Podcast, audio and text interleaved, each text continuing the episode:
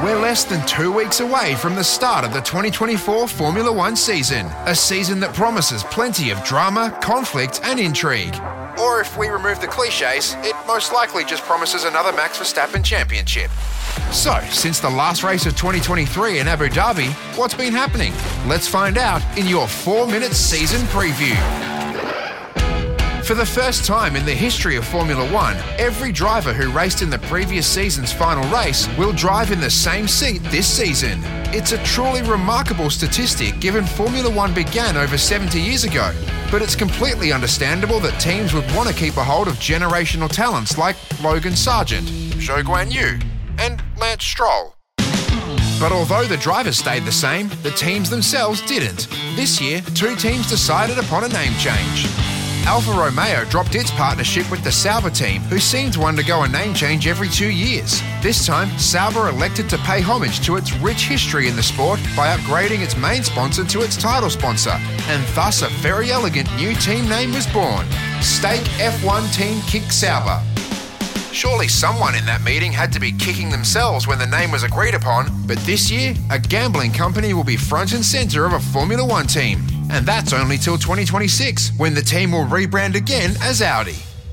But for now, in the spirit of welcoming Sauber's new gaming overlords, we're putting the odds on us ever calling them Stake F1 Team Kick Sauber again after this podcast at 1 zillion to 1. Meanwhile, the artist formerly known as AlphaTauri saw all this and said, Hold my credit card.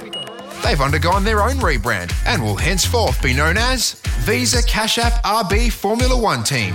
Just like Stake F1 Team Kick Sauber, Visa Cash App RB will be a bit of a mouthful, and nobody's yet figured out a shorthanded name to give them. But if last season's opening rounds are anything to go by, we'll have a few more weeks to find something to call them before they do anything worthy of mentioning them at all.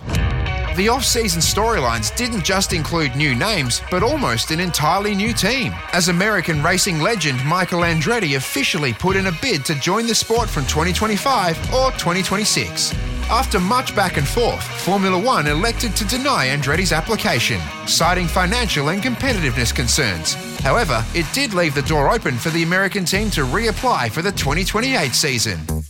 Speaking of uncompetitive American teams with financial concerns, Haas parted ways with its lovable team principal Gunther Steiner. The colourful Hungarian had been with the team since their inception in 2014 and even got the team to fifth in the constructors' standings in 2018. Since then, the team has been in steady decline, and to paraphrase Steiner himself, have gone from rock stars to wankers. But the biggest story heading into this season doesn't concern this season at all. Jaws dropped all around the world in January as seven time world champion Lewis Hamilton announced he would be joining Italian giants Ferrari from the 2025 season. Hamilton will attempt to end a 17 year championship drought at the Scuderia. Not only will he need to overcome the weight of history, but also the prancing horse's affinity for cocking things up and a language barrier. With that in mind, we turn to Google Translate for some helpful Italian phrases. Okay, Google, translate, these tyres are gone, man.